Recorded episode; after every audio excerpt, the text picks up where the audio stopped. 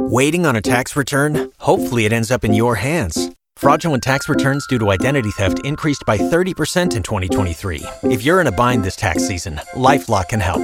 Our US based restoration specialists are experts dedicated to helping solve your identity theft issues. And all Lifelock plans are backed by the Million Dollar Protection Package. So we'll reimburse you up to the limits of your plan if you lose money due to identity theft. Help protect your information this tax season with LifeLock. Save up to 25% your first year at LifeLock.com slash aware.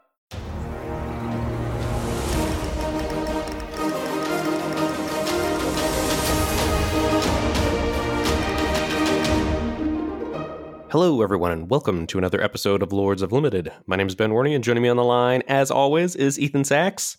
Ethan, how are you? I haven't talked to you much this week. Ben, it's really hard to talk to you. You're such a busy boy. So you finished school, but now you're you're you're packing up, you're moving. I don't know. We're we're on different schedules. You're streaming at night. I'm streaming during the day. It's I don't know. It's hard to sync up. I'm doing well.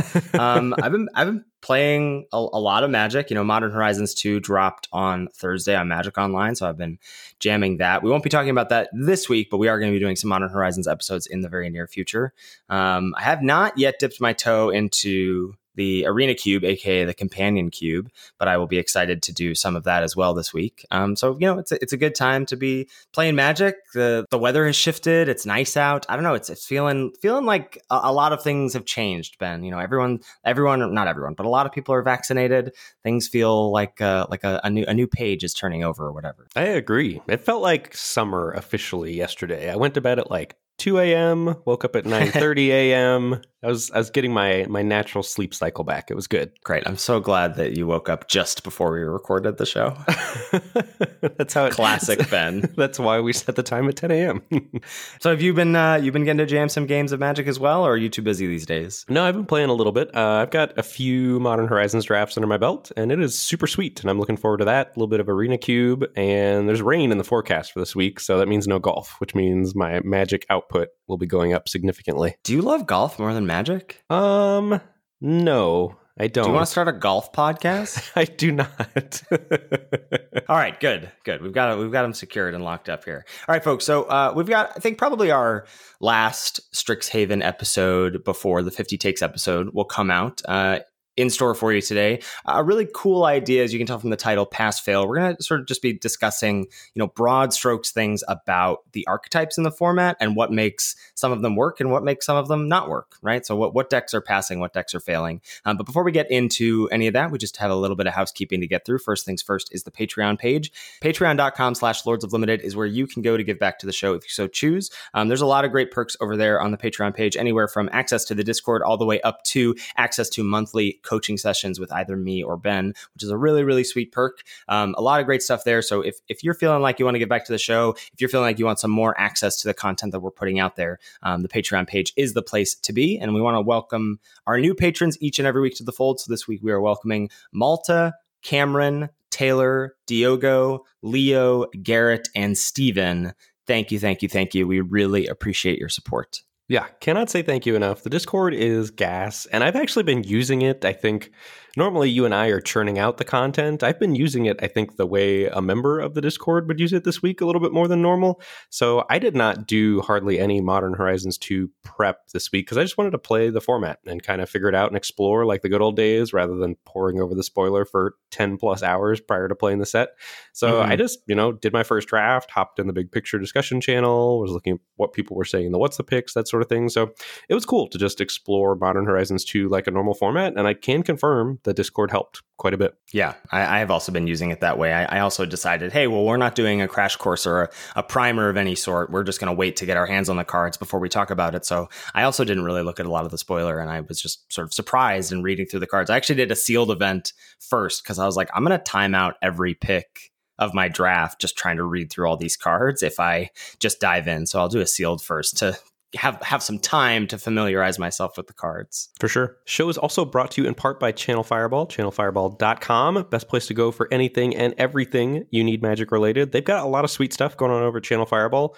Most recently, we talked about this last week, but still coming up, they are hosting the official Wizards Magic Modern Horizons 2 pre release party over Discord. You're going to play games via Spell Table. Um, you pick a team that you want to join. I'm representing Team Dakkon. I'm representing Team Chatterfang. So choose your team wisely. I don't know. I mean, I plan on winning quite a bit. I don't know about you. No, I, yeah, I plan on losing a lot. So that's interest, an interesting choice you've made. but yeah, it'll be good fun. Uh, there's a bunch of other streamers, content creators on the different teams, so you can find your favorite creator, join their team, and help battle over Spell Table to earn points for your team. So should be sweet. And whenever you go over to Channel Fireball for anything, whether it's a CFB Pro membership or a box of Modern Horizons 2 to draft with your fully vaccinated friends, make sure you use code LOL when you check out to let them know that we sent you over there, and we would really appreciate it. All right, well let's let's dive in here first for uh, a roundtable, perhaps our last roundtable of the format, Ben. You've got a nice little draft log here for us to look at. Yeah. So pack one, pick one. You're slam jamming multiple choice, better than every common and uncommon in the set. Not particularly close. Uh, blue X for the sorcery. If X is one, you scry one, draw a card. If X is two, you choose a player. They return a creature they control to their owner's hand. If X is three, you make a 4 4 elemental token. And if X is four, you get to do all of the above. Pretty busted card. Yeah, absolutely. Slam dunk here. Pack one, pick one. Moving on to pack one, pick two. You see the following cards as options. This is a much weaker pack here. Um, cards in consideration there's an Owlin Shield Mage, three white black for the 3 3 flyer, ward, pay three life. There's a Needlethorn Drake, blue green for the 1 1 flying death touch. Your lesson in the pack is Intro to Annihilation, the 5 mana destroy a non land permanent. Its controller draws a card. Hunt for specimens, 1 and a black for a sorcery, make a 1 1 pest and learn. And then moving on to the uncommons, there's not great options here. Decisive Denial is probably the best. Blue green instant, choose one. Target creature you control fights target creature you don't control, or counter target non creature spell unless its controller pays three. And then your rare is Auric Lore Mage, two black black for the 3 3, and you can tap, search your library for a card, put it in your graveyard, then shuffle. And if it was an instant or sorcery card, you get a plus one plus one counter on Auric Lore Mage. Have you played with the Lore Mage before? I have. It's sweet. What What do you do with it? You like been in bookworms or something? I've been bookworms. I've had ways to rebuy instants and sorceries out of my graveyard, like with a returned Pastcaller or something, where you could sort of tutor up things, or also with the Pillardrop Warden. So there's some sweet things that you can do. All right. Cool. Yeah, I have not played with the card yet, so I probably won't have ever played with the card by the time this set is uh is behind us. But uh, yeah, good to hear. So I think you know, like you said, this pack is super weak. I think the idea is like, all right, we'll identify the card that goes best with multiple choice, which is between Needlethorn Drake and Decisive Denial. Which do you think is better between those two? I think it's Denial. I agree. I think it's denial. So it's between decisive denial and what I think is the best card in the pack, which is hunt for specimens. And I think I would just take Hunt here. You know, Hunt and multiple choice pair nicely in a Dimir deck. Hunt is a nice, like, you know, you can splash multiple choice in a black white or a black green deck pretty easily if you get an environmental sciences and you have the cheap learn. And then, you know, mul- multiple choice is an easy include. So I think I would take the Hunt there rather than take Denial. Yeah, that was my thinking exactly. And I also selected Hunt. Moving on to pack one, pick three. See the following cards as options. There's Intro to Annihilation again as your lesson. There's a Cram session, the one black green hybrid for a sorcery, gain four life, and learn. And then moving on to the uncommons, there's an academic dispute. The red instant target creature blocks this turn if able. You can have it gain reach until end of turn and then learn. But again, not a great pack. There are a lot of stinkers here. Yeah. Again, so I think Academic Dispute is the best card in the pack and Cram Session is the best card with what you've drafted so far. And honestly, maybe I'm just too lost in the Dimir sauce these days, Ben. But I think I would honestly just take Cram Session here. I agree with that pick, I think, at this point in retrospect. I don't know. I keep thinking that Academic Dispute is awesome. And every time I've had it, it's been a little underwhelming. I think I'm picking it too highly. Yeah, I really like the card. I think in draft, it's also just, it's, it's one of those cards like Humiliate. I think Humiliate also falls in this category where it's really powerful and just the community at large is not as high on it or has never gotten as high on it as I am. And so I, even though I'm I'm speculating on those cards like academic disputes late or humiliates late, I've sort of had to temper my expectations in terms of what it means for that color or color pair being open at the table. Like I just don't think people recognize that dispute is very good. But I have not also had the experience you have. Like dispute has felt good to me. Like it's it's just three modes, right? Single mana cantrip or single mana kill a creature or single mana surprise block your flyer. You know, I, I don't know. I, I, think it's super flexible. You really want Prismari Pledge Mages, I think, to really maximize it because the best thing is to eat your opponent's two drop, right? Yes, for sure. So I don't know. And I think Academic Dispute here keeps you open to Prismari. That's probably where my head was at. But I agree. I think I would take Cram Session here now in hindsight because then you lock up two learn spells. And so if you get an environmental sciences, it's so easy to splash your multiple choice in any black deck. Well, and you can also leave yourself open to Quandrix, right? Because Cram Session and multiple choice can go in that deck. Right, for sure. Yeah. So I ended up on Academic Dispute. We're now in retrospect taking Cram Session. Moving on to Pack 1, Pick 4. See the following cards as options. There's a Quandrix campus. No campuses in Pack 1, Ben. yeah, that's that's the rule. You don't take campuses in Pack One. That is the rule. I think that's a good rule too. To be honest, I don't think it's just a meme. Yeah. Lesson in the pack is Introduction to Prophecy. Three mana for the sorcery lesson. Scry two, draw a card. And then moving on to the uncommons. Again, there's a lot of stinkers here. Um, uncommon is Witherbloom Apprentice, black green for a 2 2, Magecraft. Whenever you cast an instant or sorcery spell, each opponent loses one and you gain one. Yeah, I think with Cram Session in your pile, this feels like a pretty straightforward Witherbloom Apprentice to me.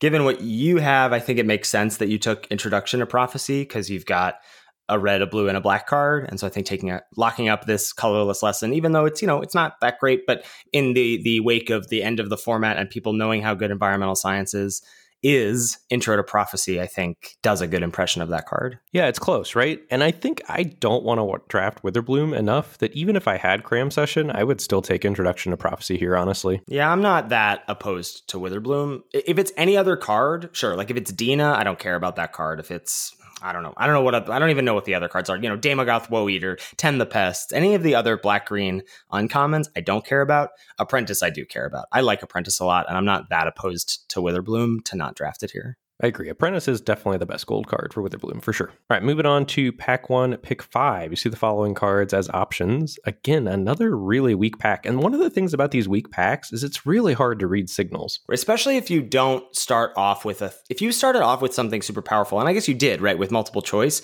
but you just haven't seen blue really. It's, it's easier to just like go, all right, I'm just to, if the power level is flat, I just take a blue card to go with my busted blue rare, but you don't haven't really been given that opportunity this draft. No. So options in this pack here are Prismari Pledge Mage, the Prismari Prismari hybrid for the 3 3 defender that can attack whenever you cast an instant or sorcery spell. Needlethorn Drake, blue green for the 1 1 flying Death Touch. Leyline Invocation, five green sorcery, make a fractal equal to the number of lands you control. And that's really about it. Yeah, this has been stinking. you see your second strict proctor in the rare slot of this draft so far, which is the two mana, one, three flyer that you can't really play unlimited because it also hoses your ETB effects, which white has quite a few of. Yeah, I, I, like the pick you've made here. Given I, like, I don't know what I would take here if I was on my black green route. I guess I would take Leyline Invocation. There's also an infused with Vitality, though this feels kind of early for that. But w- given what you've drafted, I like locking up the two drop Prismari Pledge Mage here. Uh, lets you play arguably your two best other cards with multiple choice and dispute. So you could be on a, a, good path for a Prismari deck here. Yeah, so that is what I took. And so our pile right now is Pledge Mage, multiple choice, dispute, hunt for specimens, and introduction to prophecy. Moving on to pack one, pick six. See the following cards as options. There's another cram session, combat professor still in the pack, Three white, two three flyer at the beginning of combat on your turn. creature gets plus one plus O and gains vigilance until end of turn. And I think those are the only two cards in consideration here. Your rare is a lesson. Uh, illuminate history, the two red red, discard any number of cards, then draw that many cards. And if you have threshold, if there are seven or more cards in your graveyard, make a three two spirit token. Wow, boomer coming in with the threshold keyword. Love it. yeah, I mean, this just seems like a criminally late combat professor. I think you take it here, but I think the important question is what do you foresee your deck looking like when you take Combat Professor here, right? Because you've sort of got this hodgepodge now of, well, not really hodgepodge. You could just be Prismari, cut the hunt for specimens. But how does Combat Professor make its way into your deck, and what are you looking to do in the future of the draft? Well, to be honest with you, I'm really not worried about what my deck looks like at this point. And maybe I should be, but like my mindset right now is the packs have been weird. I don't really feel like I have any sort of sense for what's open other than like this combat professor is way too late. Like this is far and away the clearest signal I've gotten. Like pick six combat professor is like you should be drafting white right now. So I think I'm hoping if the packs keep going this way to get into white and maybe pair it with red, maybe pair it with black. Um, and then hope to pick up an environmental sciences to splash multiple choice. I think that would be my ideal scenario.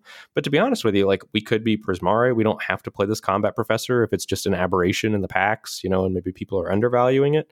So I'm not too worried about what my deck looks like. I'm really worried about trying to figure out what colors are open. I guess that's that's more the question I meant to ask. Just like what are the the routes you see by taking this card? And you, you basically answered it, right? Like ideally white is open, you get to play combat professor and then still keep your options open with black or red, and then also hope to be able to still play multiple choice as a splash card. Yeah, so draft rounds out. Next pick, uh, campus guide. Pack one, pick eight. I broke the rule. Took a Lorehold campus out of a very weak pack. Um, picked up an Infuriate, we wheeled the Auric Lore Mage. We wheeled a Lorehold Apprentice.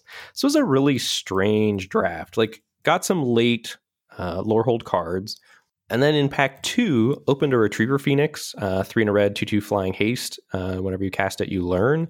That essentially just locked me into Lorehold, um, and pretty much drafted Lorehold the rest of the way, and then picked up uh, the ability to splash multiple choice. Nice. That's great. Yeah, that looks like a really good Lorehold deck. I don't I don't often say that about Lorehold, but this looks like a really good one. Yeah, it was sweet. All right, so today's episode is brought to you by the Discord, actually. We have a channel in there called Episode Suggestions. And this one uh, is inspired from uh, sort of interesting. The mailman has uh, has inspired this episode with this suggestion. Uh, they said, "I'm saying I'm a new player, playing okay at platinum level, but still don't understand clearly what people mean when they say aggro Silverquill versus control versus mid range. What's the anatomy slash playstyle like? Two drops over removal, uh, creature count to spells. How do you assess what makes a good deck? Reverse engineering some of your successful and unsuccessful aggro control and mid range decks on the Strixhaven format would be enlightening. And I think we're not quite going to do this, but it definitely inspired us to be like, well, how do we look at what the archetypes in Strixhaven are, where they fall under that you know spectrum of aggro to control, and what makes some of them successful and what makes some of them fail. Right? What makes them pass and what makes them fail. So that's that's what we're going to be doing today, Ben. Yeah, and I think in a broad sense, a really broad sense, and I'm curious to get your take on this. In my experience, my best decks are one when I start down a college and it's open and I don't have to pivot off of it. Or two, I read signals and find the open college. And, you know, after I find that open college, I'm the only person drafting it.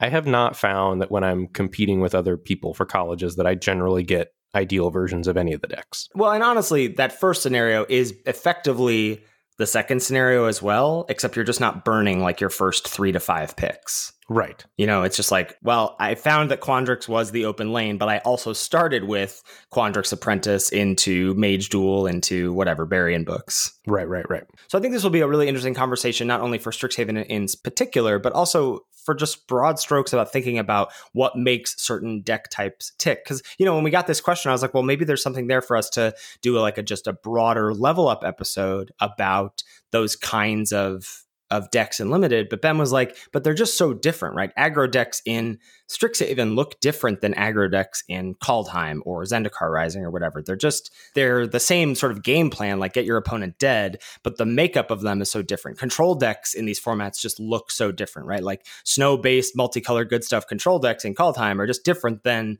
Dimir-based control decks in Strixhaven. So I think we're going to have to look at it under this specific umbrella, but I think there will be some broad takeaways as well. Yeah, and one of the things that is true about every format, and credit to Alex, I think he was the first person that I heard reference this, Alec Nikolic. He talks about rules of engagement for a format, like how you have to engage with the format based on the types of cards that get frequently played or what the most powerful cards are. So there's like a broad set of rules, like, you know, you have to play a two drop or you're going to die, or you need to value mana fixing highly because there's a lot of good cards that you can splash. Just like big big picture ideas about the format that help focus in on how the decks are going to be built. Yeah, so we have sort of five bullet points here to talk about the rules of engagement for Strixhaven before we get into the deck. So what's rule number one? You have to have learn and lesson at a very high clip in every deck to be able to compete in the lens of card advantage. If you don't have, you know, five learn spells and five lessons to go get, and your opponent does, you're going to be operating at a significant disadvantage during gameplay. Yeah, and this is not only true for whatever late game decks that want to, you know, keep the card advantage flowing. It's one of the reasons that the aggro decks are so effective in this format is that they have access to study break and guiding voice, right? These cards that not only progress the game plan of get your opponent dead by tapping their blockers or by, you know, growing your creature so that it can attack that turn, but then that's also drawing you into a 2 1 flyer or two plus one plus one counters and vigilance to help you race. Like the ability to keep the card advantage flowing for aggro decks is also a very big game. And it's also wrapped up in Magecraft, right? So yes. Magecraft keeps getting triggered over and over again by Learn Lesson. You know, each instant or sorcery with Learn is essentially two Magecraft triggers over subsequent turns, which is huge. Yeah. So Magecraft power is not only relying on having good Learn Lesson in the in the spell department, specifically uh, to keep that flow, but also knowing what Magecraft is the most important to trigger. You know, I think there is a sort of sense of, I mean, Prismari, I think, is very wrapped up in this with the aggressive creatures, Symmetry Sage, Prismari Pledge Mage, and Prismari Apprentice, what I have dubbed the Holy Trinity of Strixhaven. Um, but basically, all of the Pledge Mages, I think, are, are big for this, right? Silver Quill, you want to be able to get that thing lifelink and flying in a turn if possible. Um, Eager First Year has been a huge overperformer, I think, in this respect as well being able to just surprise, make it a 3 2, a 4 2, a 5 2 in a single turn.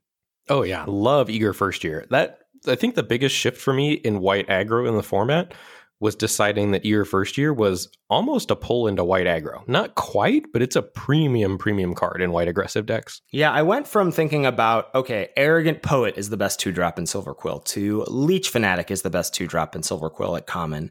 And honestly, it, it just has to be Eager First Year by like, I think a significant margin at this point. I agree. And also, when you prioritize Eager First Year that way, it lets you toe the line between Silver Quill and Lorehold longer potentially. Right. You would rather toe the line between those two decks than between Silver Quill and Witherbloom. Right. In Lorehold, again, it's that pledge mage that you want to be able to trigger at instant speed to, you know, pump its power and maybe first strike something down out of nowhere.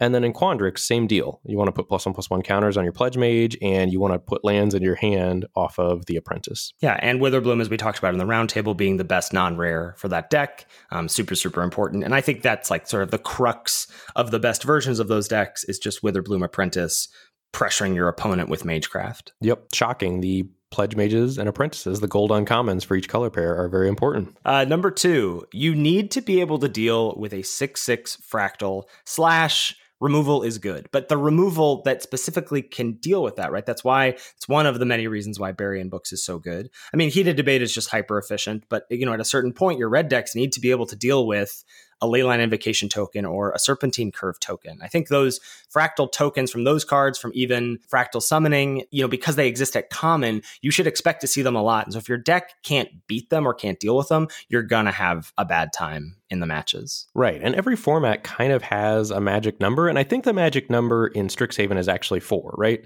The four four elementals that are running around. But there is Pigment Storm in red to deal with a 5 5. But I think Prismari really struggles if it can't beat a 6 6 fractal unless you're hyper aggressive. You know what I mean? So that's why it's sort of, I chose 6 6 plus there in the show notes. But I think, you know, knowing that magic number being four as well. And that's part of the reason that Witherbloom Pledge Mage excels so much in the format, yeah. right? As a five mana, five five, because it can block all those four fours so well. Yeah, absolutely. Next up, you need to affect the board early, whether that's defensively or offensively. And I think this is probably just a tenet of all limited formats going forward until proven otherwise. But in Strixhaven, the two drops are really important, and there's not a lot of good ones. And if your opponent's playing a two drop into a three drop and you're not, especially in the best of one era, you're just really far behind. Number four, start your drafts with blue cards or white cards if possible and figure it out from there. And this was something that I really only came to about a week or two ago, um, but it really makes sense because I think white and blue give you the pivots to the, the best decks, and those are the non Witherbloom decks essentially. But they also give you pivots to, I think the best decks are, in my mind, Quandrix and Silverquill, and maybe Silverquill is just the clear front runner, but I still like my Quandrix decks quite a bit.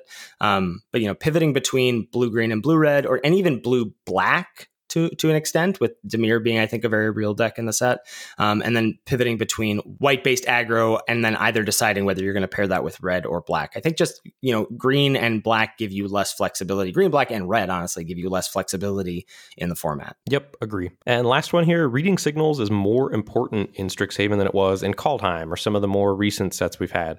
Carving out your lane, which is something we've talked more on the podcast, you know, within the last, I don't know, six months or so than we ever have before, it just doesn't work that well in a guild set. No, it's so important, as Ben said earlier in the episode if you can find the open lane, if you can find the college that no one else is drafting, even if it's Witherbloom, I would say, well, maybe sometimes, even if it's Witherbloom, depending on what uncommons are opened. But even if it's Witherbloom, I think that's what you should be doing. And you need to know the cards worth speculating on, right? You should just not be passing Quandrix Apprentice, Killian, Igneous Inspirations, whatever that list of cards is in pack one, you should just not be passing them almost ever, right? It, w- it would take a lot for me, or we take a very strong card in the pack and a strong start for me to be on like Silver Quill card for the first three or four picks and then see a Quandrix Apprentice and not speculate on it. Because whatever, even if it's only five or 10% of the time that I'm going to move into Quandrix, those five or 10% drafts are going to end up with great decks. And the other 90% or 95% where I stay Silver Quill, I'm probably not going to miss out on whatever I passed for that apprentice.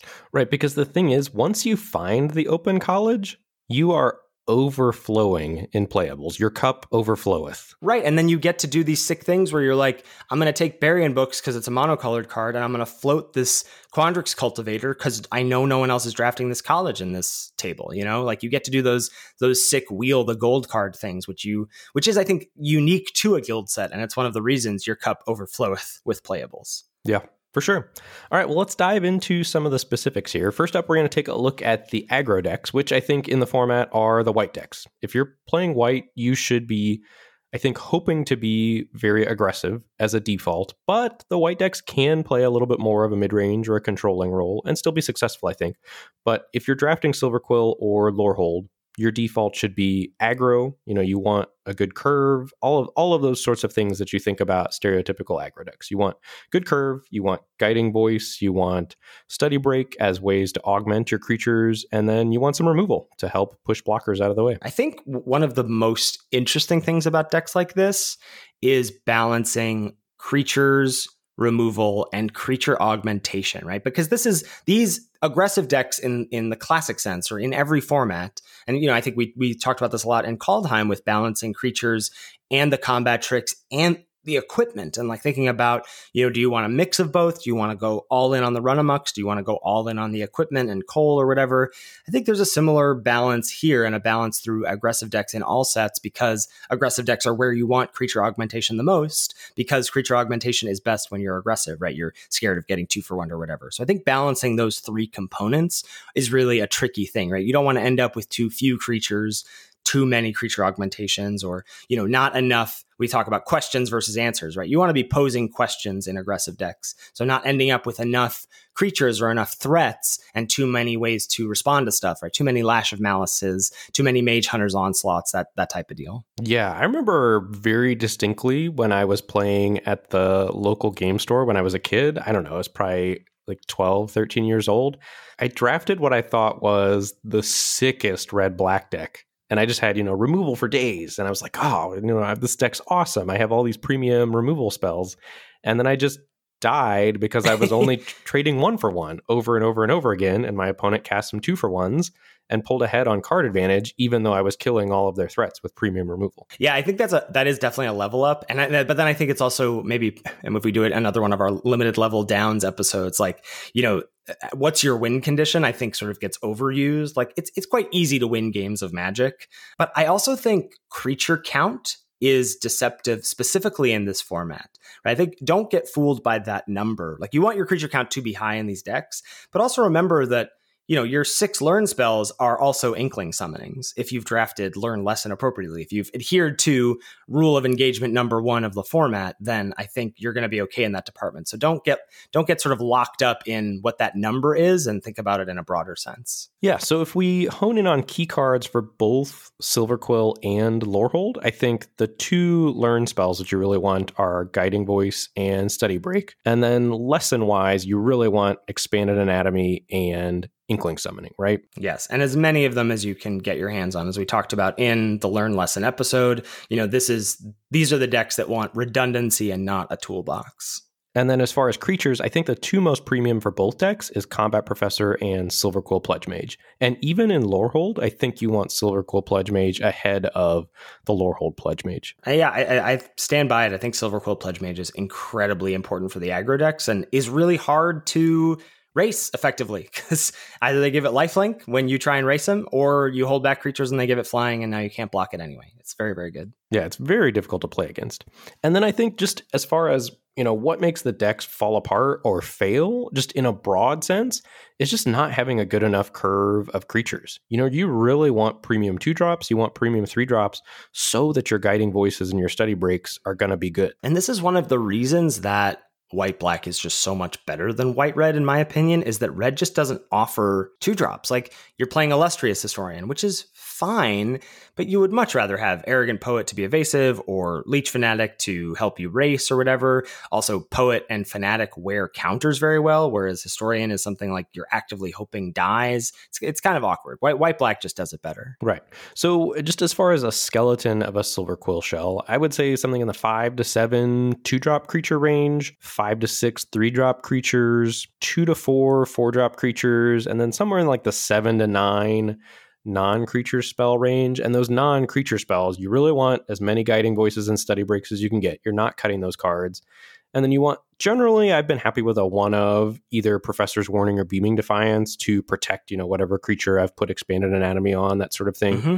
Um, and then you want a removal suite, but not a lot. Like one of, you know, like Lash of Malice, Mage Hunter's Onslaught, and Rise of Extus is a great removal package. You don't need seven or eight removal spells, you know? No, for sure. L- like I said, aggro decks want to pose questions, not need answers, right? You're you should be playing the threats and your opponent has to find the removal for it, not vice versa, because it's going to be very hard for you to press that game plan of get your opponent dead as fast as possible if what you're looking at is god, especially something like expel. Like let's talk about why expel is not a great card is because expel is a removal spell for a defensive deck, right? Aggressive decks want removal to get blockers out of the way. What does expel not do? It doesn't get a blocker out of the way. And so when white is so aggressive, these sort of reactionary removal spells or these removal spells that deal with game plans where you're racing or whatever, that's its best case scenario. Those are going to be cards that are going to fail a good percent of the time. It's another reason why, you know, even in a format where there's a high number of artifacts and enchantments, a naturalize or a disenchant effect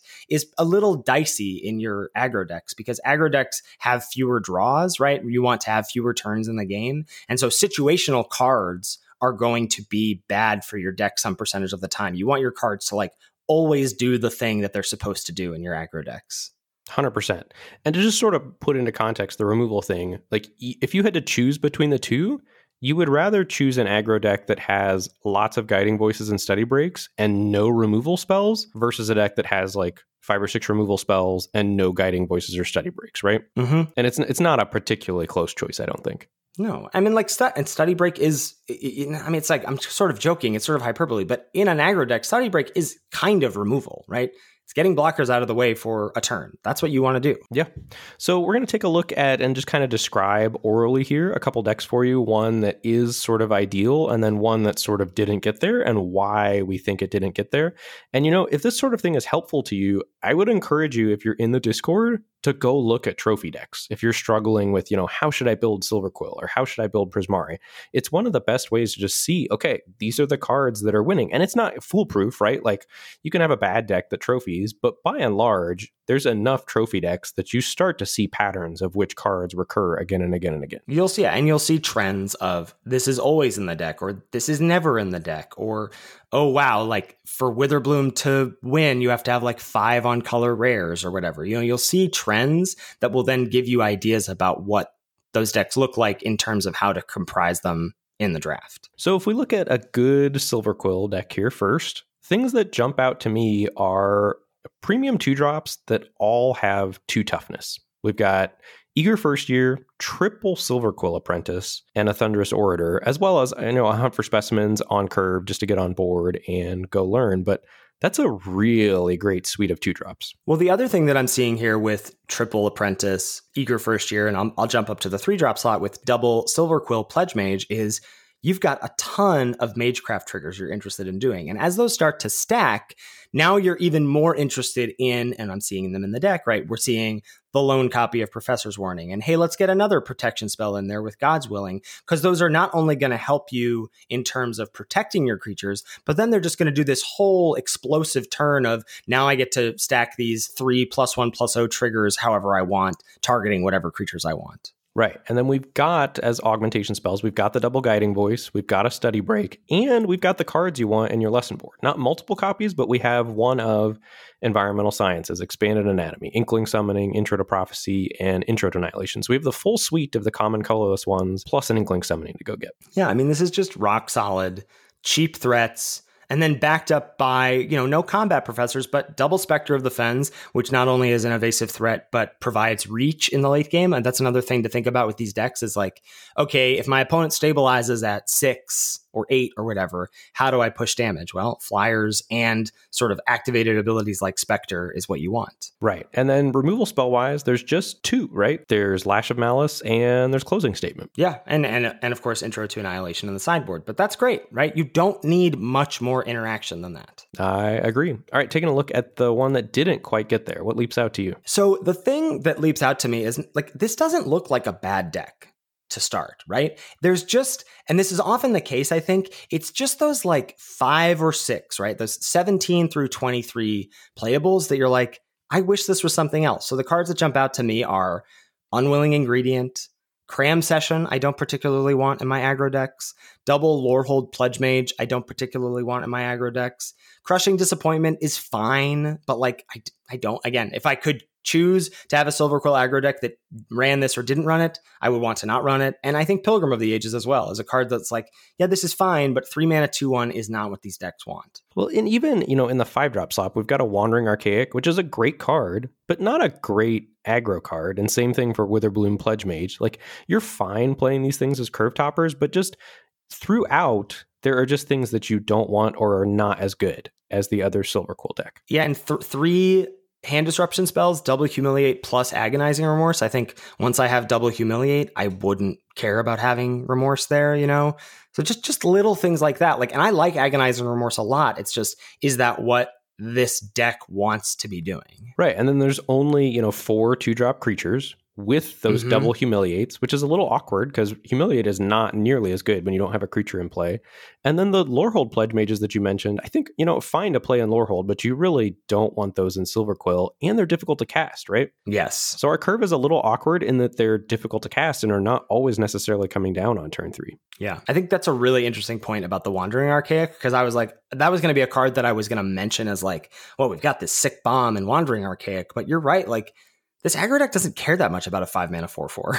No, not at all. So that's what's going on with Silverquill, and Lorehold is going to be pretty similar, right, Ben, in terms of its composition and in terms of the cards that sort of matter to it as well. Yeah, I think generally it's almost the ideal creature curve is the same, and then the same mix of non creature spells. The things that change are you get access to Enthusiastic Study and the Red Removal Suite. So, you know, you really want multiple copies of Enthusiastic Study, and you'd like a heated debate.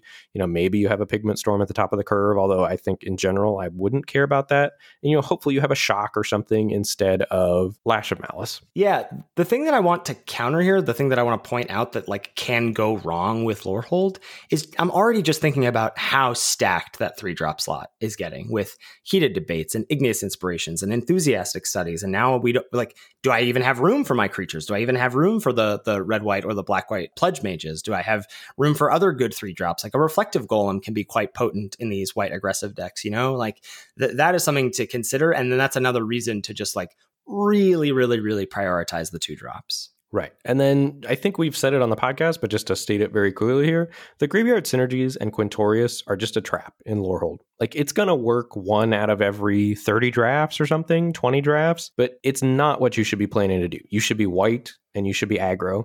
And I think another big trap for Lorehold is if you've got two, three enthusiastic studies, you need to have two twos in your two drop slot, and you need to have things with three toughness in your three drop slot. So if you don't have creatures with enough toughness to really let you leverage enthusiastic study and survive combat, you're going to have a bad time in Lorehold aggro. Yes. So let's take a look again at a couple of decks, one that is perhaps good and one that is perhaps not so good. I'm looking at the the good Lorehold deck we have here. A boy howdy, this curve is just beautiful. Like it's chock full of two and three mana spells. A couple of combat professors uh, at the top of the curve, and, and a wandering archaic as well. But that's again, I think, not something that I'm as excited about. But I'm looking at this like great suite of twos, triple Thunderous Orator, double Eager First Year, Stonerise Spirit is another card that can maybe help push some damage later.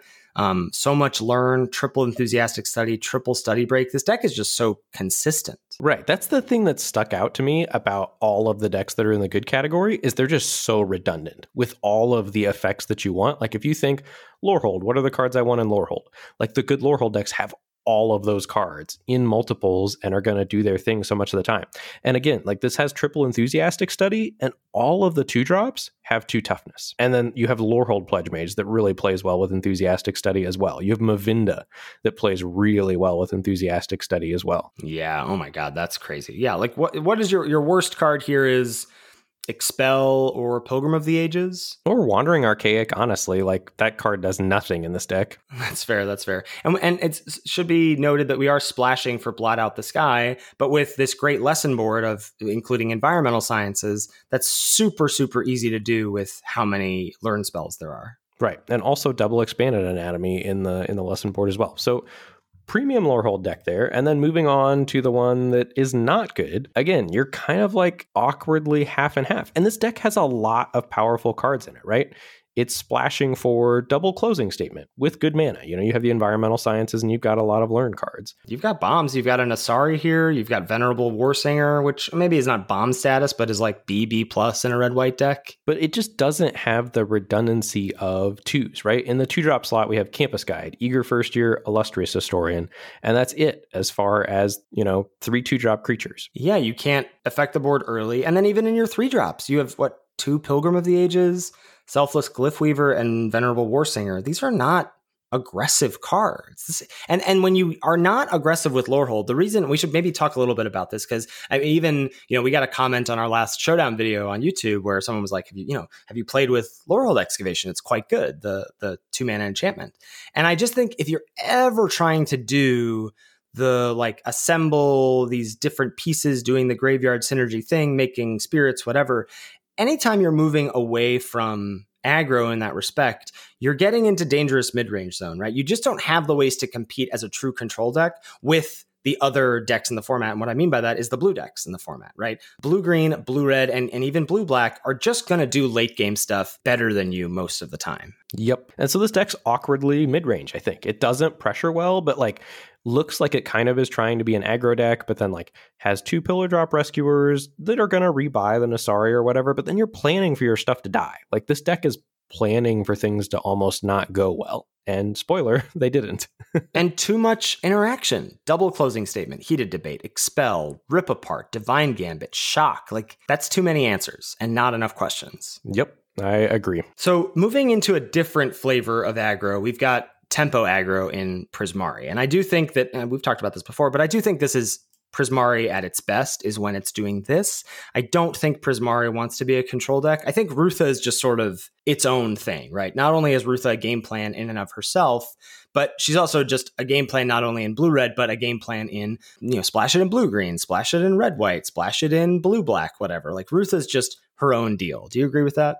Yes, I agree completely. So I think the, the way you want to build Prismari is at its core, it's got to be an aggressive deck. And its aggressive nature comes from, as I have dubbed it, the Holy Trinity. And that's Prismari Pledge Mage, Prismari Apprentice, and Symmetry Sage as your aggressive one and two drops. And then, you know, maybe you're uh, in the three drop slot, you've got some Spectacle Mages and Frost Tricksters as just evasive threats. And the rest of it is ways to you know help that game plan. And so that's either removal with Bury in Books and heated debate that's uh you know serpentine curve to keep you know threats hitting the board but also triggering your magecraft stuff. It's cheap cantrips like curate or strategic planning. It's combat tricks like enthusiastic study or arcane subtraction. Those are the things that you want to be doing right? Especially those last two to keep that learn lesson thing flowing so you can continue to trigger magecraft. And then you know as far as ways the deck can fail, I have lots of expertise in Prismari not going well. How do you feel about this? I do not want to play Prismari at this point if I don't have at least two copies of Bury in Books. Do you feel like that's a fair statement? I don't know about two, but I do. There's a pretty significant difference of I end the draft with a Prismari deck that has a Bury in Books or more, and a deck that doesn't. I agree with that. There's a line there, and I think it's just so clutch because otherwise you just don't beat fractals, right? Like your opponent makes a six six, and you're like, oh, that's unfortunate. It's going to kill me. I mean, you can beat a fractal if you're like about to close the game. Like I just need a couple more hits with my Prismari Apprentice or my Symmetry Sage. Like you can race it, but you know if it, if it's if you're not in that situation, I agree. You're just like, oh, a six six, cool, I lose. Right. And then another one is just there are so many Prismari decks that just have horrible curves, right? If you don't get Prismari Apprentices and Prismari Pledge Mages, you just sometimes I've seen Prismari lists that have two two drops, three two drops. Like that's just not a recipe for success in this format. And I think even if you're having to dip into illustrious historian territory, you're in for a bad time. Yeah, because and Ben just mentioned this before, but it's I think important to just highlight why. Because enthusiastic study will not pair well with it, right? A two-two is still gonna kill that in combat. You're not gonna win the combat with your two-one. So it, it's a real problem there. I agree. And then I think just the biggest way, like overarching, is getting stuck halfway in between the Prismari Tempo aggro deck and Prismari Control because there is a Prismari Control deck as well, right? There's a lot of powerful control cards in blue and red. And like it's really awkward if you end up half and half. And I think that's the disaster scenario. Yeah, I think it's just you should be defaulting if you're Prismari, you should be defaulting to the tempo aggro version. And I think so. What makes we should say perhaps what we think the word tempo means because I think Uh-oh. that gets thrown around a lot. Uh oh, wait, what? Oh, are you not prepared for this? No, I just tempo's a tempo's a buzzword, man. Tempo is a buzzword, but I think why is this different than Silverquill or Lorehold aggro? And I think it's because your tempo, in my mind, is getting an advantage on mana. It's like, all right, I get the you know you've affected the board with your five five, and now I'm going to cast divide by zero to bounce it and then grab a thing and that's going to trigger all my magecraft stuff enable attacks with my pledge mages etc so you're like getting this sort of snowbally thing, this effect on on time, right? Divide by zero is not killing your five five, but it's getting it out of the way for a turn, and that is as effective in this deck as killing something. It's a similar thing to I think what Study Break does for the white decks, right? Or like Frost Links, you know, two two yes. flyer that taps something down for a turn to maybe let you push seven or eight damage. Like Prismari pushes damage in big chunks over like two or three critical turns. Yeah, and so it's also important when you're playing this deck or when you're building this deck is to think about how it's going to do that, right? Like th- your sequencing is so important here. Like, do you want to trigger Magecraft this turn, or do you want to play another Pledge Mage this turn to then enable a bigger Magecraft trigger on the following turn? And thinking about those damage outputs, or are they going to play? Is this my last turn to attack with a three three before they play a four four that blanks it, etc. Yeah. So if we take a look at the ideal Prismari shell, we want five plus two drops, you know, preferably those Prismari Apprentices, Prismari Pledge Mages, and Symmetry Sages, maybe Illustrious Historian if you're desperate, two plus Bury in Books and other cheap interaction, you know, your heated debates, that sort of thing. A lot of lesson learned to keep those triggers, you know, for your Magecraft cards rolling. And then, you know, you want a lot of cheap cantrips. You want your ops, you want your curates, you want your expressive iterations to enable attacks for those Prismari Pledge Mages. Absolutely. So if we look at uh, a couple of versions of this deck, the good version, surprise, surprise, has not one but two copies each of the Holy Trinity: two sages, two apprentices, two pledge mages. Wow, yeah, it's got the double Bury in Books at the top of the curve. There's a Nassari here as a bomb chilling out. Yeah, and just tons of cheap ways to trigger Magecraft: double Arcane Subtraction, Expressive Iteration, Pop Quiz, Heated Debate. Like it's got it's just like trying to back up those six cheap threats as best as it possibly can. Yeah, and I think things that are missing here that I would hope to see.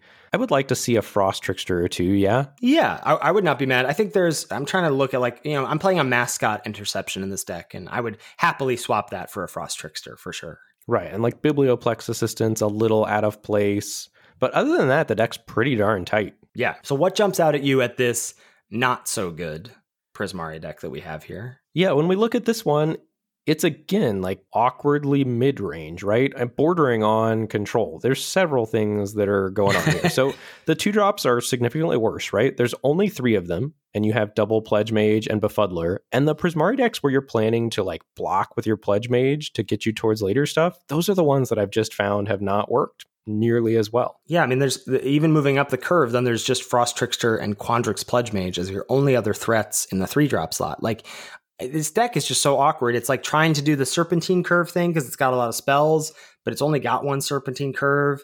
It's got two Maelstrom Muses, so maybe it's trying to do the big spell thing, but then it's only got elemental masterpiece, right? It's sort of the, all of these like stop start things or these. Well, it almost got there in this respect, but it doesn't, right? It's just not doing any of the style of decks well. Yeah, I think, and just, you know, to zoom out again as far as successful and unsuccessful, for all of them, the successful decks have been hyper focused, right? And hyper redundant. Redundant. Yeah, that's the thing that keeps jumping out to me as well is like the multiple copies of things. So, like, your deck is just going to do the same thing game in and game out. Yep, you have a plan and you have redundant ways to enact that plan. All right, Ben, you, you, you got to talk about your favorite deck here Quandrix, baby. I hate to break it to Quandrix, but I oh no, I've left I've left my love of Quandrix for Silverquill and Lorehold. okay, wow, and Lorehold. All right, well I'll, I'll stay true to Quandrix. I'm in. I'm in on white aggro decks at this point. Um, but yeah, Quandrix. I think one of the sweetest things about Quandrix is that you go over the top of all of the other decks if the game goes long. So you know, key cards that you're looking out for: Quandrix Apprentice in the two drop slot to just keep those lands flowing. Mage Duel and Bury-in Books are critically important as the two premium ways to interact in blue and green. And it's sweet that blue and green does get premium ways to interact, right? That's not typical for that color pair. And then I think field trip to ramp you as you know your your de facto ramp slash learn spell. And then also Witherbloom Pledge Mage, you know, curving field trip into Witherbloom Pledge Mage on the following turn is a great way to stabilize. And I think we, we sort of like jumped a piece here, which is we've got Quandrix under the umbrella of ramp slash mid range here. And the, the great thing about ramp decks is that they can play different roles. Ramp can sometimes be aggro, right? When your opponent goes emergent sequence on two, into Quandrix Cultivator on three, into Leyline Invocation on four, that is an aggressive start to a game of magic. But it can also just like ramp and draw cards and have inevitability and have a great learn lesson board and play bookworm and doing that thing that Ben talked about where it just goes over the top of every other deck. And I think as far as ways that Quandrix really doesn't come together, I think again, not enough two drops.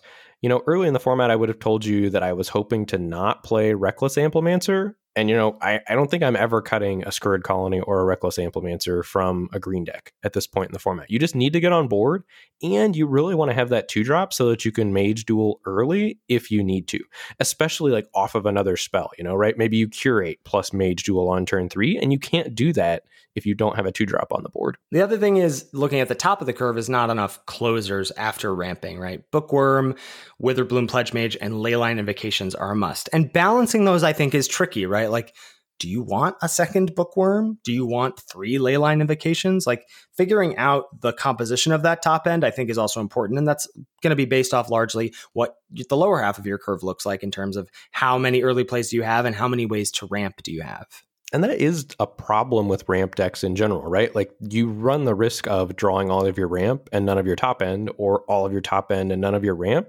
So that's why I think it's almost best as like ramp slash mid range, right? You want a density of threat still in your Quandrix decks because I can't tell you the number of times either me or my opponents have, you know, ramped to nine mana and I'm like, oh Lord, I'm in trouble. And then they're just out of steam. Like they don't have threats after doing all the ramping. Well, I think that's generally true for these ramp mid range decks, except Field Trip plus Fractal Summoning sort of solves that problem for you. Mm, yeah, good point. Good point. And then I think the last thing is, you know, you you really need to have interaction, right? The one of the worst things that can happen in Quandrix is that you don't end up with mage duels and Bury-in Books at the end of the draft. And I think if that happens, you're going to have a bad time because Mage Duel is the single best way to catch back up in these Quandrix decks. And I think you frequently do need a turn with Mage Duel to catch back up to your Silverquill opponents. Yeah. So your ideal Quandrix shell is, you know, again, I think this is just the, the case for limited five to seven two drops, but like you really want those twos.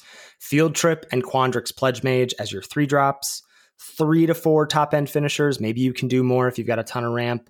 Um, and then you need that interaction, right? You need the Bury-in Books, the Mage Duel, uh, Arcane Subtraction, Devouring Tendrils, Um, you know, you want the learn, you want cram session, pop quiz, you want card draw, eureka moment, whatever. Like, there's a lot of moving pieces in this deck, um, but I think it's important to have a mix of those. Yeah.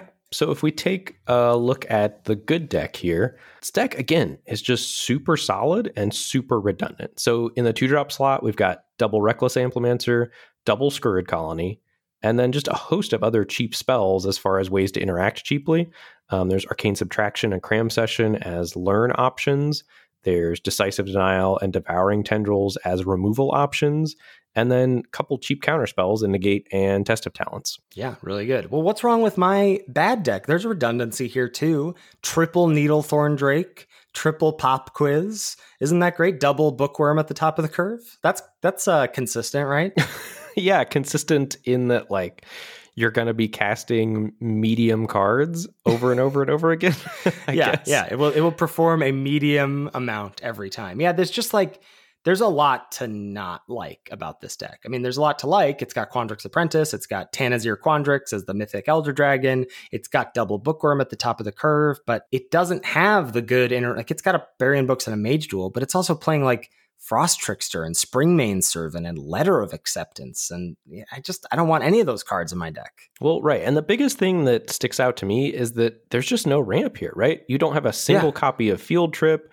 You know, you have a Eureka moment, but you don't really have a way to keep lands flowing to yeah. get to that double bookworm at the top of the curve. So you're just like playing these Needlethorn Drakes and praying that your opponent doesn't kill you while you cast some pop quizzes and hit your land drops naturally to get to eight mana, which I don't think is a recipe for success for Quandrix. You either want to be like threat dense or you want to be ramping aggressively, and this is deck is doing neither of those two things. I agree. The next deck that we're going to look at here is Witherbloom, Ben's favorite deck of the format. And I think it's interesting because Witherbloom looks like it wants to be a mid-range deck, and that's where it fails. Where where it passes, I think, is when you build it like an aggro deck. Look at you turning things positive here. My Witherbloom notes were like terrible, terrible. Do not draft, and that's how my article was for CFB Pro. I felt so bad, but like that's really how I feel, and I, I got to tell the people the truth. Well, it's hard because uh, what you have here is like key cards, and there's there is really only two, right? It, it really, it could just be one. It's Witherbloom Apprentice and Blood Researcher. I think is good, but Blood Researcher only works if you're doing the aggressive thing. If what you're trying to do is like grow your Blood Researcher over time and then crack in with it, like you're just gonna die to Bury in Books. That's all that's gonna happen. Is they're just gonna go cool three mana reset your Blood Researcher. You're not yeah. gonna get there for sure. So, right, you have like ways the deck can go wrong, which is a lot. Uh, you don't want to be sharing Witherbloom with another drafter at the table. You want to, you know, having the wrong gold on commons opened at the table, right? It's really dependent on apprentice and researchers getting opened and passed to you. Um, you know, the things like Daemogoth Woe Eater and Tend the Pests, and I'm forgetting the like both players sack a thing or uh, you know, whatever. They're just Dina. They're not important to the deck. Well, and there's like a lot of wombo combo things that are going on in Witherbloom, but you have to get the appropriate pieces of the wombo combo and then draw them in the right order to do that style of thing, which is risky business. Right. So the way that this deck passes is you build it like an aggro deck and you want a good curve of creatures, lots of two drops, and blood researchers. You want the way you maximize Witherbloom Apprentice and Dina are by having an aggro deck. So the Witherbloom Apprentice and Dina aren't like, ah, I have this like buffer of life and I'm mid range and I'm drawing cards or whatever. It's like, no, no, no. You're pressuring their life total not only with creatures on board, but by these little Magecraft triggers. And then those life gain triggers are triggering Dina, which are going to also chip damage your opponent. Right. Those are your reach then. And all of a sudden they're like, whoa, I have to kill that card or I'm going to die the next two spells my opponent's cast or whatever. Right. I have faced like, it's a really tough choice when you're facing a good aggro Witherbloom deck and they have Dina and Apprentice in play and you're like, I don't know which one I have to kill right now. Like one of them is an engine, but another one is like potentially going to be a card that I have to deal with anyway because they can just attack in with it and I can't really block it effectively, but I also can't let it through because they can just sack their whole board and pump Dina and then they win. Right. Yeah. So, right, think of it like an aggro Silverquill deck or an imitation of uh, like Quandrix deck essentially, but like don't Witherbloom does not really have its own identity. Uh, so if we're looking at the good Witherbloom deck here, uh, again, those cards that you're talking about just jump out to me here. There's double Witherbloom Apprentice and four Blood Researchers here. And then just a whole host of ways to synergize with them, right? It makes Springmane Servants good cards. Hunt for Specimens are sweet because, you know, they're not only double triggering your Magecraft, but providing something that can potentially gain you life. Infuse with Vitality is quite good here. I mean, there's a Beledros Witherbloom at the top of the curve here, but it honestly just doesn't even matter. That's not something that jumps out at me as like why this deck is good. Right. And one of the cards that is here that we haven't really talked much about in Witherbloom, Tenured Inkcaster can be kind of a beating at the top of a Witherbloom curve. That's the four and a black 2 2 um, that puts a counter on a creature. And whenever a creature controls a plus one plus one counter on attacks, each opponent loses a life and you gain a life.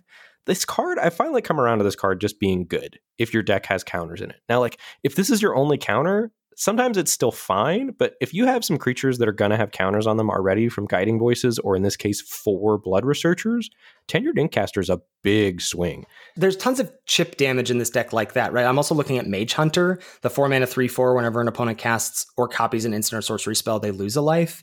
Like all of these cards that are just sort of like eh, but they work together in a way that's like you have to deal with this, you have to deal with this, right? How many questions is this deck posing? It's quite a lot. Right. It's being proactive instead of reactive, and I think that is the the key thing to hammer home here for Witherbloom being successful. Yeah. Well, as we take a look at this other Witherbloom deck that is perhaps not great, some things that jump out to me are double Daemogoth Woe Eater in in conjunction with Attend the Pests, but like what is this deck doing, right? It has two drops, double Scurrid Colony, triple hunt for specimens, but that's not aggressive.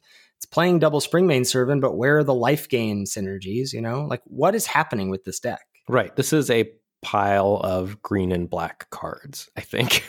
yeah, for sure. Right. It's like I'm playing charge through to maybe trample over with the woe eaters. I'm playing unwilling ingredient. Like there's just a lot of junk in this deck. Yes. Agree completely. All right, last up, the sixth college, Ben. I do think we have to talk about the true control deck which is Dimir. Yeah, and I think this is really the only consistently good true control deck. And even then, that's tricky because there are so many decks attacking on so many different angles that you need to be able to answer. But I think the benefit of drafting Dimir is that you get to potentially maximize really powerful cards that you can get a little later thanks to other people not being able to use them or maximize them chief among them being Serpentine Curve, right? That's your finisher in the deck. Three and a blue, uh, make a fractal equal to the number of instants and sorceries in your graveyard, plus one. Yeah, that is really the key thing for the deck, but it, it can function without it. But I think thinking about the deck in terms of maximizing that card will lead you towards the best versions of the deck. Not only because then you'll maximize the serpentine curves that you do pick up, but also like the deck will work as a, a cohesive game plan better that way. And so that the cheap learn spells are super important, right? Hunt for specimens, cram session, even pop quiz and arcane subtraction. But the fact that those all existed common, plus like the good ways to interact, like Bury Books, Mage Hunter's Onslaught, Lash of Malice, Eliminate, even if we get into the uncommons and flunk, that t- sort of thing, like blue and black really have a lot of things that work well together in that respect. You get access to the best summonings, right? You get access to fractal elemental and inkling summoning in this color pair as well. And there's also just, you know, backing up that one for one removal, you get the cards like Pop Quiz and the Learn Lessons that just pull you ahead on card advantage as well. So ways that the deck can fail is not enough serpentine curves and or other ways to close out the game, right? Whether that's you don't have a deep enough lesson board, um, you don't have enough threats, you're not splashing the good stuff like elemental masterpieces or whatever. Like you you do need ways to win eventually. Right. And the deck frequently does want to splash, right? Like is frequently splashing for exactly Elemental Masterpiece or some other, you know, top end threat to close out the game. Right. It's usually got a, you know, off of your uh, redundant learn stuff, you have environmental sciences in the board. So that means you can deep splash a color, which is usually red for, as you said, masterpiece. Get access to heated debate, igneous inspiration, maybe some some red bombs you can open, like a magma opus or whatever. Yeah. So other ways the deck doesn't get there, just not enough learn lesson. I think you know you really rely on two for one in your opponent over and over and over again in this deck not the right suite of removal to match up against opposing threats. You know, if your opponent's aggro and your removal is Mage Hunter's Onslaught and Rise of Extus, and you don't have any of the Lash of Malices or premium ways to interact early, could potentially have a bad time. And then another thing that's been pretty awkward is drawing serpentine curves too early, right? The deck feels super powerful when you draw your serpentine curve on turn seven, turn eight, but if you have two of them in your opening hand, it's real awkward. Right. I mean, it is possible to go like strategic planning or curate on two, get another spell in the yard, play a spell on three, and now it's a four four. That that can happen, but I agree. You you are hoping to not see them in your opener. All right. So let's take a look at our good and bad decks here. Yeah. Yeah. So again. I, th- I feel like the, the the word of the day here, Ben, is redundancy. There's so much repetitive stuff happening here. Yeah.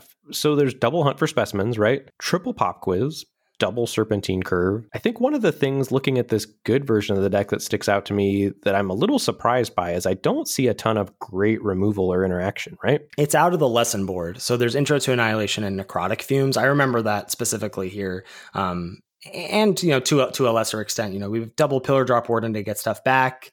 Um, but yeah I, re- I, remember being like oh yeah i don't have a lot of removal but those two lessons really did work out of the board. Right. And then some serious bombs that we are splashing for here right?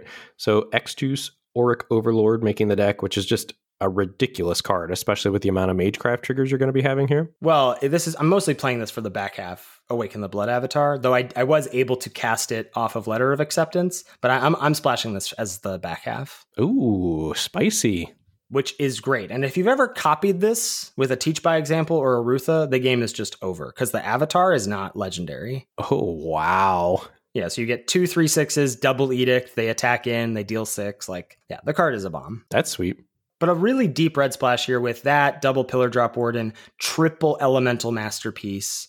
Yeah, like again, just seeing all these decks that have double, triple copies of cards that you want, that seems to be a real key, which I don't know, that's maybe obvious, but seeing them all in a row like this is really hitting that home for me. Well, and it's double, triple copies of the best cards for the deck, right? Yes, for sure. It's not just double, triple copies of filler. It's like these are the cards you want for the deck. These are the copies you have two to three cards of. If we take a look at the Dimir deck that didn't quite get there, taking a look at this again, we've got like pieces of everything, but just not really coming together the way that you would want, right? We have triple serpentine curve as closers, right? Check. That's great. We have no hunt for specimens. And I think hunt for specimens is so, so, so key to Dimir ticking because it gives you a board presence, right?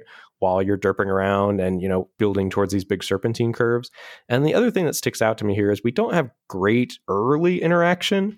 Um, you know, we've got a Lash of Malice, we've got Bury in Books, but that's about it as far as ways to interact cheaply. And then we've got Double Rise of Extus hanging at the top of the curve. Well, you also don't have great ways to fuel the serpentine curves, right? There's no like you have a lot of two drops here, but Two of them are test of talents. Two of them are teach by example. You're not playing those on turn two or three, right? So you don't even have those ways of, you know, you really need, uh, like you said, hunt for specimens, but even like curates or strategic plannings or just any ways, no pop quizzes in the three drop slot. There's not a lot of ways to fuel these curves on curve. Right. Like this deck is very close to being very good, I think, but just because it's missing those few key elements, it really didn't get there. Yeah. This is a really cool episode that we've never done before. Yeah, I like it. It's it's interesting to take a look at the decks. And I think just seeing that redundancy thing over and over and over again hit you in the face. And you all are hearing us describe it. But um, again, we'll have all these links where you download the show if you want to dive in and take a look at them yourselves. Yeah, for sure. Great place to wrap us up. Thank you, as always, to Salty Pretzels for our intro and outro music. Make sure you give it a listen. Thanks so much to channelfireball.com for sponsoring this podcast. If you're heading over to CFB for any and all purchases or signing up for CFB Pro, please use the code LOL at checkout to let them know we sent you there.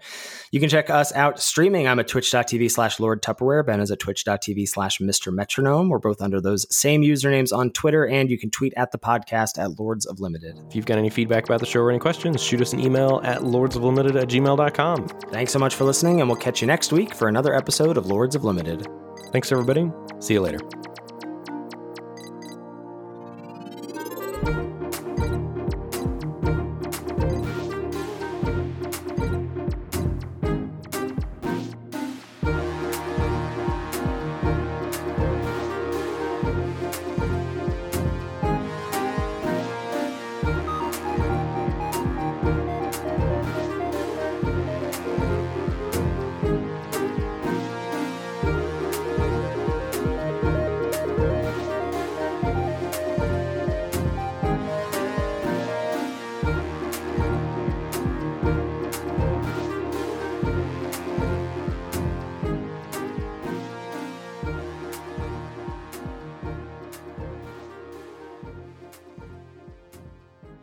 Please use code LOL when you go over to Channel Fireball so that they know that we know. No. So, yes, wait. Dang it. I was doing so good.